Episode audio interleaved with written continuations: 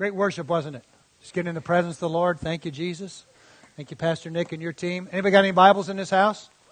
In this technology age, you still got those pieces of paper? If you do, hold them up, shake them a little bit, make the, good, the bookstores glad and the devil mad, and let's chop off some devil's heads. Na, na, na, na, na. Come on, help me out here. Na, na, na, na, na. There you go. Why? Because this thing is a weapon, right? We don't fight against flesh and blood, but against spirits, powers, principalities.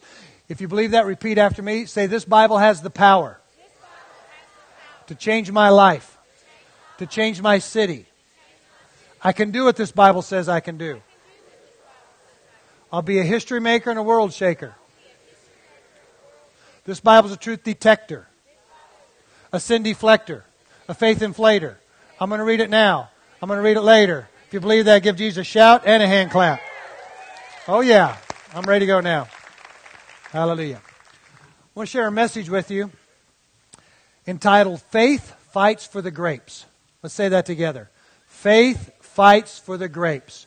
We're going to start at the end and work our way to the beginning. Okay? First of all, grapes.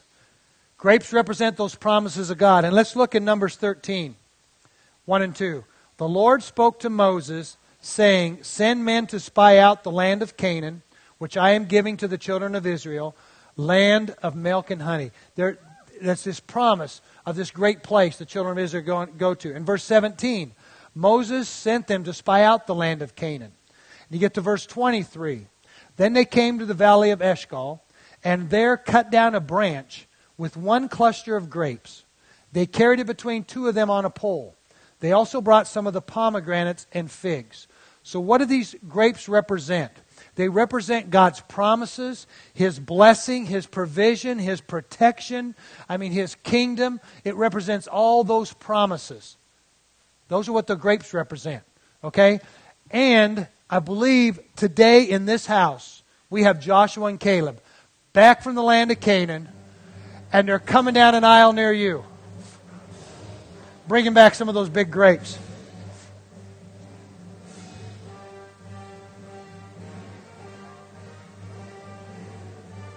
Joshua and Caleb. Caleb, almost 80 years old, but he's making his way up here.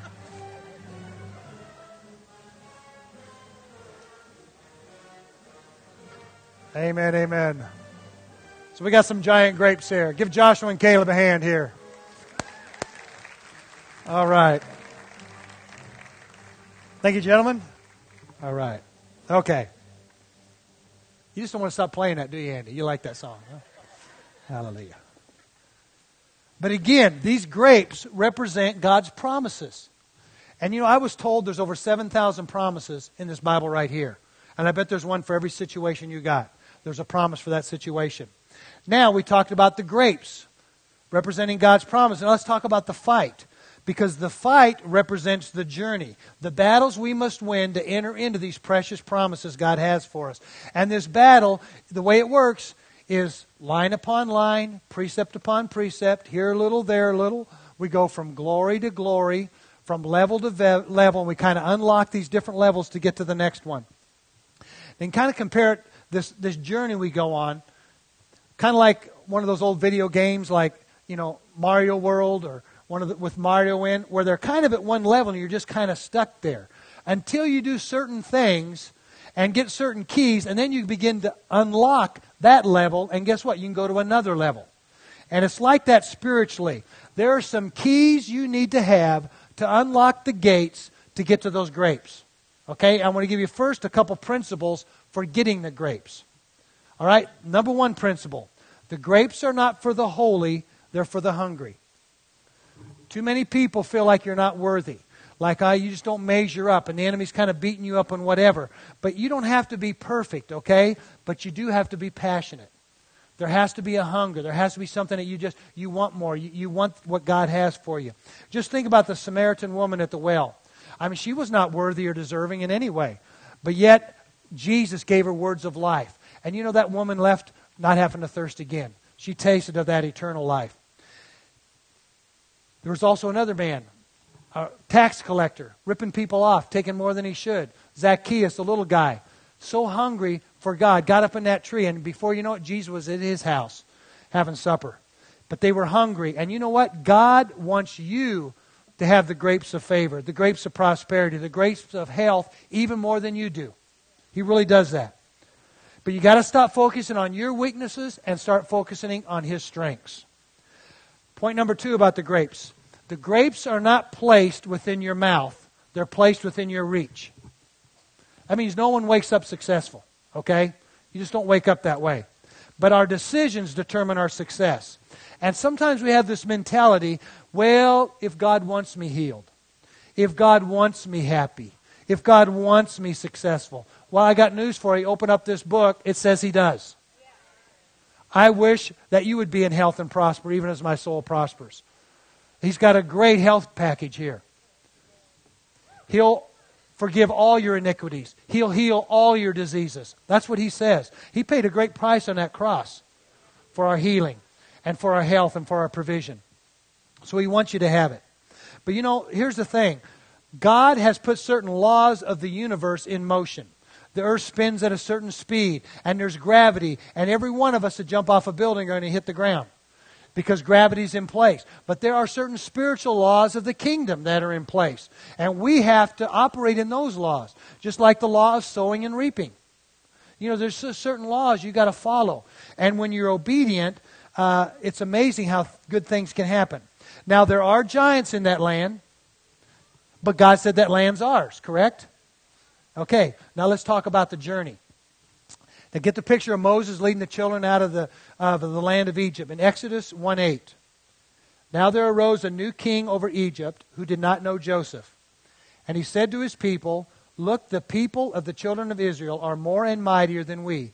Come, let us deal shrewdly with them, lest they multiply, and it happen in the event of war, that they also join our enemies and fight against us, and so go up out of the land. There they set taskmasters over, taskmasters over them to afflict them for their burdens, and they built for Pharaoh supply cities, Pithom and Ramses. Okay, these Old Testament stories are pictures, they're types, they're shadows of our spiritual life we have. And we can look at them as examples and how to fight what they fought was a natural battle. We oftentimes fight a spiritual battle. But those spiritual battles can manifest in a very real, natural way. Now, just as Moses confronted Pharaoh and said, Let my people go. And pretty soon after all the plagues, Pharaoh let God's people go. Moses led him out and led him through where? The Red Sea, into the wilderness. Okay, now God sends Jesus to set us free, to lead us out. Now, first of all, Egypt always represents the world and its world system and that place we were at before we knew Christ. And then Jesus is like Moses who wants to lead us out, and Pharaoh is a type of devil and the taskmasters are his demons that he uses. And I'm telling you, there's literal taskmasters right now, demonic forces that want to burden you down, that want to keep you in bondage. Even after you become a Christian, they'll continue to just keep you in bad habits and things. And the enemy has those taskmasters. But just like the children of Israel passed through that Red Sea, it says in 1 Corinthians 10 that our forefathers passed through that Red Sea and it was a type of baptism when we identify with Christ and are born again and invite him into our life and have a personal relationship, then we're to be water baptized. I was sprinkled as a child, but you know what? That just don't cut it. Because biblically, baptism means actually, it's the word that we use baptismo when you dye clothes. And the clothes have to go all the way under that water to come up a different color. But just when those, uh, the children of Israel went through that Red Sea and they crossed to the other side, what happened to their enemies? They were drowned. That sea flooded them. When you go down in the baptism water, first of all, you're buried like Christ and come up brand new. What happens to your enemy? They're buried in that water and they're defeated. And you can really break those uh, spirits of inheritance and curses of the generations that kind of pass, want to pass through your bloodstream. But praise God, we got new blood when you're a Christian, right? The blood of Christ runs through your veins. But here's the thing. You come into relationship with Christ. He brings you out of the darkness into your light, into the light. Does not it seem like when you make that step to Christ, then every demonic force comes against you? And it's like this huge wall comes up, and you go, oh man, why did, it's almost, you have that thought, man, why did I do this? But you know what? Just like the children of Israel, when they hit the first little opposition, oh, we have no water. Oh, God, what are we going to do? Can't we just go back to Egypt? And they're thinking, yeah, be, go to Egypt, be a slave, do everything for Pharaoh and build his cities when God's got all this for you. But I'm telling you, it's like a smoke screen. And you come up against that, and so many times people that make a decision for Christ hit that smoke screen, that, that, that mirage the enemy puts up, and it just seems so big they turn around and go back. How many have sensed that smoke screen?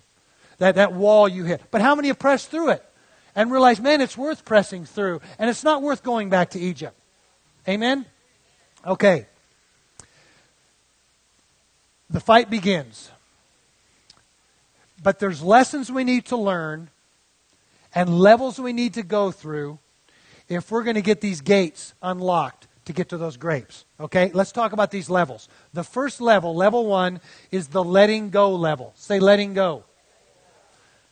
The children of Israel had to let go of some things. When you become a Christian and you're delivered from the darkness, here's what happens first. You have to let go of some things. You have to let go of the world. You have to let go of maybe some friends some habits, some ways of thinking. You got to let go of those things. Or what? They're going to continue to drag you down and pull you back. And here's one of the keys you need if you want to unlock this level of letting go. You need the key of forgiveness. Say forgiveness. You got to let go of those that hurt you. It's one of the foundational principles. Listen to what the Word of God says in Matthew 6. For if you forgive men for their transgressions, your heavenly Father will also forgive you. If you do not forgive men, then your Father will not forgive you of your transgressions. Very that's that's a spiritual law that's in place that God can't override. You must release them. We have our Connect class, which a lot of times uh, fairly new people uh, or people that just want to get back involved in the church. But you know, we're kind of going through some basic things, and it was one of those. One young man opened up about just how tough it was as a childhood and his father. And he hadn't spoken to him a while. And we started talking about forgiveness. And then pretty soon, another girl began to open up. She said, I really don't share in front of people. About 15 minutes later, we realized, I think you're sharing in front of people. And it was just a real atmosphere of love and trust, but just how do you forgive somebody? And then a lady started sharing about her husband and how abusive in every area you could imagine. And how do you forgive somebody like that? Well, first of all, forgiveness is a choice, not a feeling. Okay? It's a spirit. See, words are containers and they carry power. And when you say, I forgive you, there's power goes out in the atmosphere more so than just saying, I'm sorry. I'm sorry is more of a soulish thing. But when you say, forgive me, I'm telling you, that breaks the back of the enemy. It really does. And that's the key you need because if you got a hold of them by the neck spiritually, and you say, they, and they do deserve justice, but why don't you let God do that? Because if you got a hold of them, how are you going to grab grapes? I mean, you just got a hold of them. Let go. Say, I'm going to let go. So you need that key of forgiveness and let go of those. That way you can get out of that land of bondage and bitterness and you won't be bound to them and become just like them. That's what happens when you don't forgive them. You got to release them. Okay, another key in this level of, of letting go is the key of commitment. That's where you've got to commit to Christ You've got to commit to picking up your cross and following Him. I mean, it just has to be a commitment. I know you've heard this story before, but it just paints a good picture. The chicken, the chicken and the pig got together because they could see all the hungry people in the city. And they're discussing and talking. We got to come up with something to just take care of these hungry people and feed them. The chicken, boom, great idea comes up with. Let's have a bacon and egg breakfast. I mean, that'll feed everybody. You know, everybody's excited except the pig. And why? I mean, that's a commitment, right? If he's going to give up his bacon. But that's it. I mean, we are literally got to give up our lives. We got to commit to Christ. If we don't lose our life, we'll never find it. But there's got to be that commitment. And the Bible says, how many spies went into the, the land of Canaan to spy it out? And two of them were Joshua and Caleb. The Bible says they had a different spirit. Ten of them went back moaning and groaning, and Joshua and Caleb, you know, these grapes. They're huge. Look, look. God's given us all. Yeah, there's some giants for it, but God said He was giving us that land. And the Bible says they had a different spirit because they served the Lord wholeheartedly. I had a season in my life where I served the Lord half heartedly. It's not comfortable sitting on a fence and trying to keep one foot in the world and one foot in Christ. I'm telling you, it's worth letting go. It's worth committing to Christ. It's worth it. You just got to drive a stake in the ground. I'm not going back to Egypt. Young people, some of you went down to Florida, had a great encounter with God. It's not worth going back to the world, is it? I'm telling you, it's worth leading others into there. But you got to commit. It's time to get out of the half-hearted Christianity, the boring Christianity, and begin to step into that fire of God. Now, level two, we're leaving the letting go level. That kind of when we left Egypt, and we're coming into the wilderness now. The wilderness is the level of trusting. Okay, this is the trusting level. It's where you have to learn how to trust your daddy God to lead you. And guess what? He can lead you, young ladies that are looking for a husband, that are doing whatever you can to try to get. The Bible says that it's a good thing when a man finds a woman. Okay, it's a man's responsibility to find you. You just serve the Lord, trust the Lord, He'll bring him to you. And I could tell you a bunch of stories about how God can do that. But you got to learn to trust. And there's a lot of lessons to learn at this level. And it's one of those things that's a lifelong journey. No matter how old you are. I mean, you still got to learn to trust the Lord because there's always situations coming up. So there's a lot of tests at this level of trusting. And here's the key you need to help unlock this level. It's the key of obedience. Say obedience. Deuteronomy 28 1. If you diligently obey the voice of the Lord your God, to observe carefully all his commandments, which I command you today, that the Lord your God will set you high above all nations on the earth. And all these blessings shall come upon you and overtake you, because you obey the voice of the Lord. Blessed shall you be in the city, blessed you shall be in the country. And it goes on for verse after verse about telling about all the blessings if you just obey. And then it has a lot of verses if you don't obey. And I think they're called curses, not good things. But it's just simple. Do what he tells you to do, and he will bless you. He really will. I used to look at this thing when I was young and think, this is something that's going to spoil my fun, this thing called the Bible. But now I realize, man, this is a book of success. And even major corporations and some of the, the better leaders are realizing, man, this book's got some great leadership principles. You really can serve people and God and, and your business prosper. You don't have to. It's not dog eat dog. You got to step on people, fight your way to the top. No, you use these principles. It's amazing how successful you can be. And I know there's some Christian men and women in here that are doing that. And praise the Lord. Not that I'm hungry for Chicken Express or anything, but hallelujah. But here's one thing, and I'm going to kind of step aside for this one because this is a real personal thing for me. How can you trust God for healing if you can't trust Him with 10% of your finances? I mean, if you can't trust Him with the 10%, how can you trust Him for miracles? Because the Bible says the money is just really the little thing. It's just almost a testing ground. Well, if I can hand you, if you can handle this stuff, you know, which is not that important, but it, yet it consumes us because I mean, it everything seems to revolve around it. But if I can trust you with that and you return that 10% to the Lord, man, it's amazing what I can begin to do. I mean, that's one of those levels of trusting that's going to unlock, that's going to get you to that next level. It's going to unlock that gate to get those grapes. All right? The Bible says Abraham is called a friend of God because he obeyed God. How do you know the, how do you know the voice of God? First of all, this is the voice of God. So what he says in here, you can pretty much take this to the bank. But what about that inward voice that you, that you try to hear uh, for yourself? Well, first of all, it comes by spending time with him, by being attached to him, by getting to know him.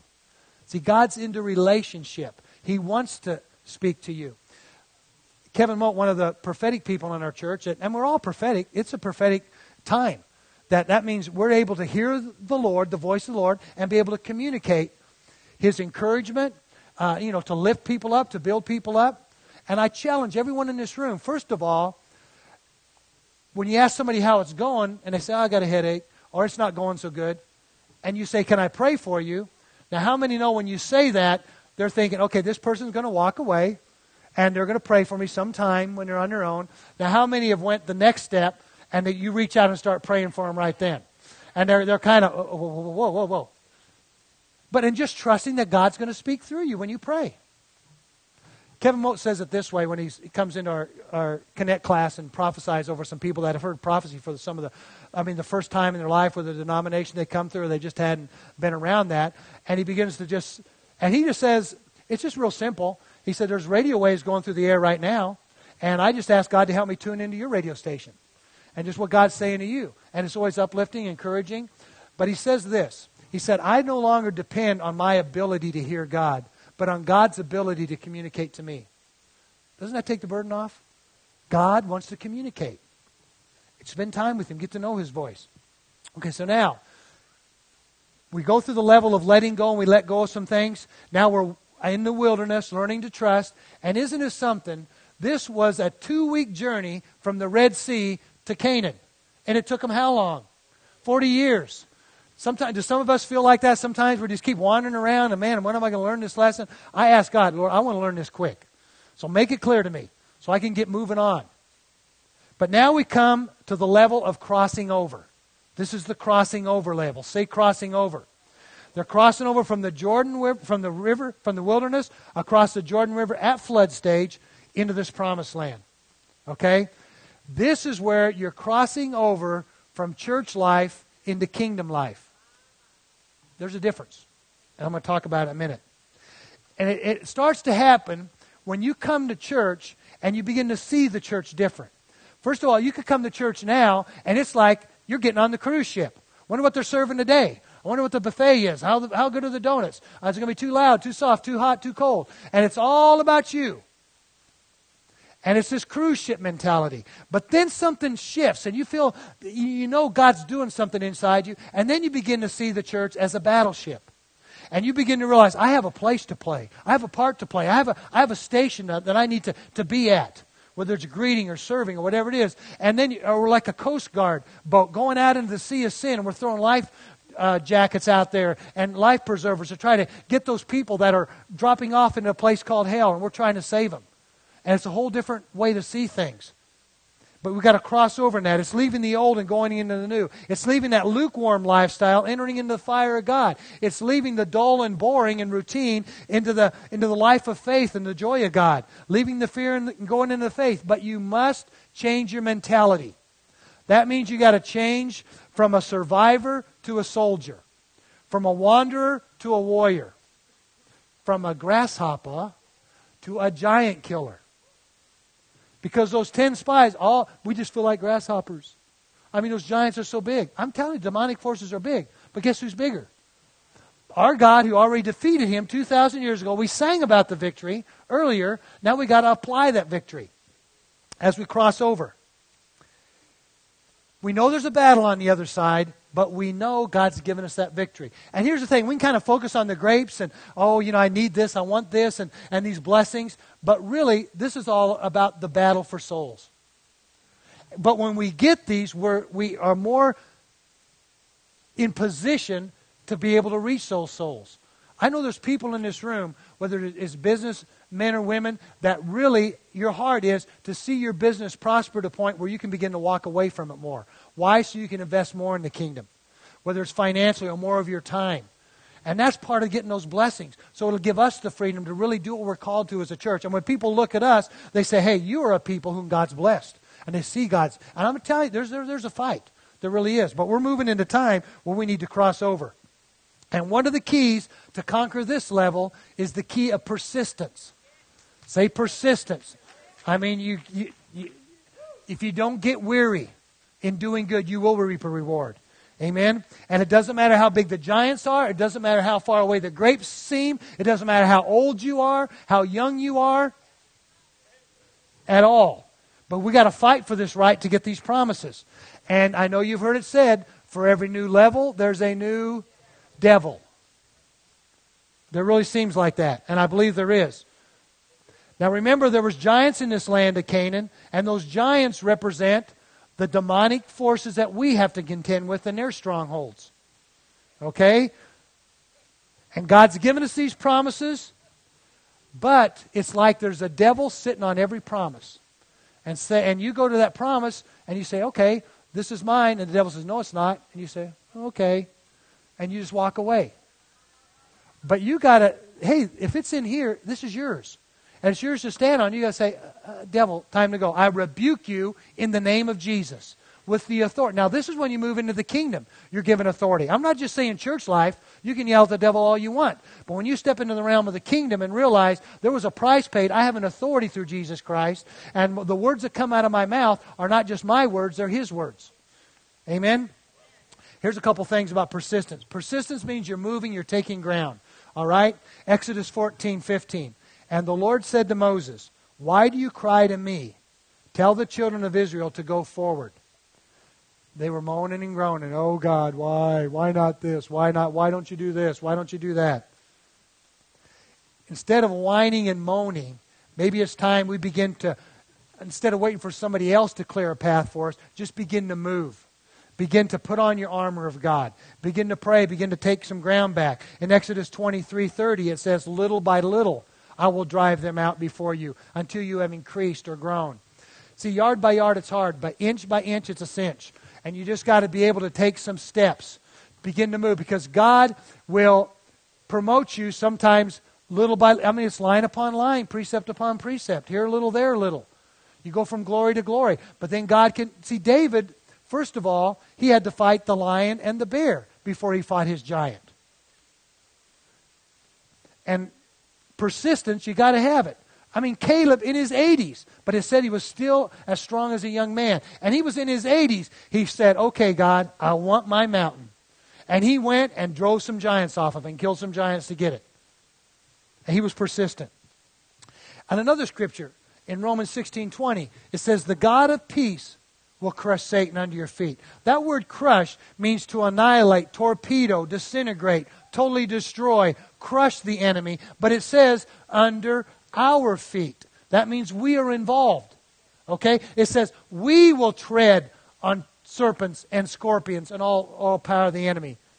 So we're involved in this. Sometimes we say, oh, God, please do this for me. Well, He did it 2,000 years ago. Now we have authority that we need to stand up in and say, okay, devil, by His stripes I am healed. In Jesus' name.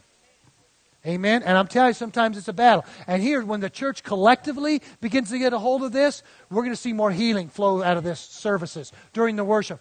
Healing. Why not? When that atmosphere of faith arises and we're all on the same page. Now, here we go. Left the level of letting go, we've let go. We're in the wilderness, but we're, we're, we're learning this level of trust and we're trusting God. And now we come to the crossing over level. And what are we crossing over into? We're crossing over into this level the level of the kingdom. Say kingdom. And the kingdom can only be accessed with the key of faith. Because can you see this kingdom? Where is the kingdom at? Well, the Bible says it's right here inside of us. I mean, it's right here. And I think at times we have a glimpse of it or we, we have a little taste of it. And then we kind of go back into church life. But listen to this, okay? When we're in the wilderness, that's kind of like we're just going to church, living our everyday, boring life. But the kingdom, it's all about Him. The kingdom is where we see the signs, wonders, and miracles. It's where the deaf hear, the blind see, the brokenhearted are healed. Okay? That's when you step over into the kingdom realm. But there, and listen to me prophetically, if you hear nothing else, and I think you already know this because God's speaking it to your heart that America is at a crossroads. And the church needs to cross over. Because politically, we, we are on the edge of destruction. Economically, I mean, we're at a place where we could fall off the edge any minute. And it blows me away sometimes how Christians, how they think politically, and how it's not even close to this thing called the Bible. The church needs to cross over. Thank God we got a pastor that has an understanding of the importance of just being politically minded and makes place for that. Let's give God glory for a great pastor and pastor family. Amen. Amen. America needs revival. And you know what? Revival has to happen right here first. It has to happen in these shoes I'm standing in. And then we'll begin to see it sweep across America. Okay, I'm going to close with some things about faith here as we close. Because faith is so important. First of all, some characteristics of faith. Faith sees, faith sows, faith speaks, and faith sings. Try to say that real fast. But first of all, faith sees. Say faith sees. You have to see the grapes before you can get the grapes. What you can, uh, what you can conceive in your mind, you can achieve. And first of all, I mean, the mind is a powerful thing. Think about the woman with the issue of blood. She had a need. She knew Jesus was in town. She knew he could heal. And somehow she had to get a picture. Okay, I picture myself. And it's just like, I'm going to grab, just, just touch the hem of his garment. I'm going to be healed. I should just so, it's so locked up in her that she left her house and what did she come up against? A mountain, a crowd of people. And first of all, she's ailing. She finally doesn't feel that good. And there's all these people and Jesus somewhere in the middle of them. And I don't know what she did, but she had that vision in her mind. She got on her hands and knees, but she might have been biting ankles and just clearing away. But somehow, pretty soon, that vision gets a little closer, and boom, she touches the hem of his garment. Jesus stops in his tracks and says, Who touched me? In other words, the actual translation, who has pulled virtue out of my body? Who's pulled power? Who, somebody's touching heaven and bringing it down to earth right now. And why, why not right now for some of you in here that need a healing? I mean, just right now. In Jesus' name, we release healing in this house in Jesus' name. But faith sees. You got to see yourself eating the grapes. Even Jesus visualized the victory. In Hebrews 2, in Hebrews 12, 2, for the joy set before him, he endured the cross. He looked beyond the stripes on his back and all the pain he'd have to go through, even beyond the resurrection, to see people sitting in this room that haven't experienced his love yet. And that was enough to carry him through that cross to the other side so we could have that victory. Amen. Faith sows. You can't have grapes until you sow grapes. All right? Blessings follow the blesser. Ephesians 6 8. Knowing that whatever good anyone does, he will receive the same again from the Lord. If you want to get grapes, you got to distribute grapes. Okay? There's a whole book on that. The other thing, faith speaks. All right? Matthew 17, 20. He replied, This is Jesus. This is the red. I was told this at a young part of my Christian walk. If you want to have anointing and strength and power in your life, read the red and pray for an hour, and you'll receive the power. Just do that every day. Can't go wrong.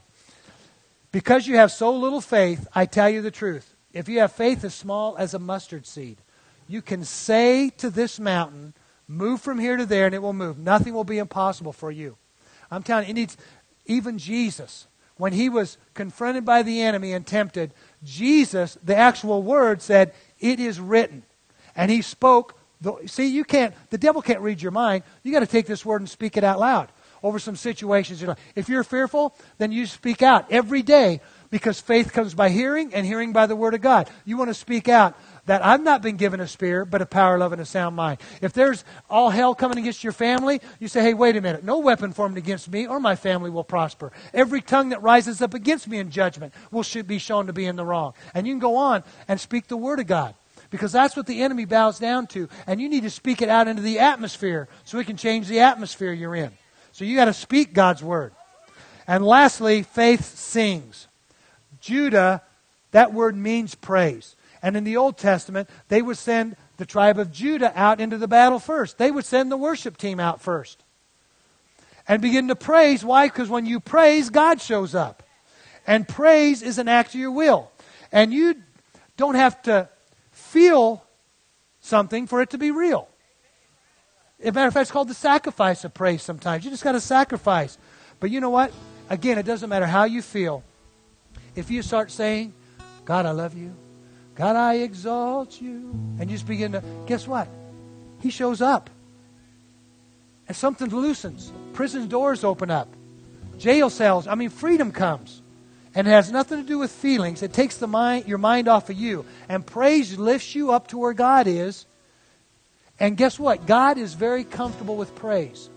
A matter of fact, Psalm 22 3, it says, He inhabits the praises of His people. So when you praise, God shows up. You just want to see if He shows up? Let's just begin to exalt Him. Just start praising Him. Just close your eyes. Oh, we worship you, Lord. Thou, Lord, Mountains, you will melt like wax in the presence of the Lord.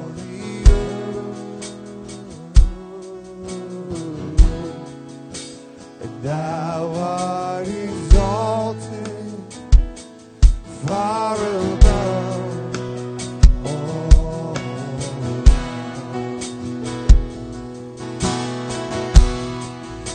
For thou,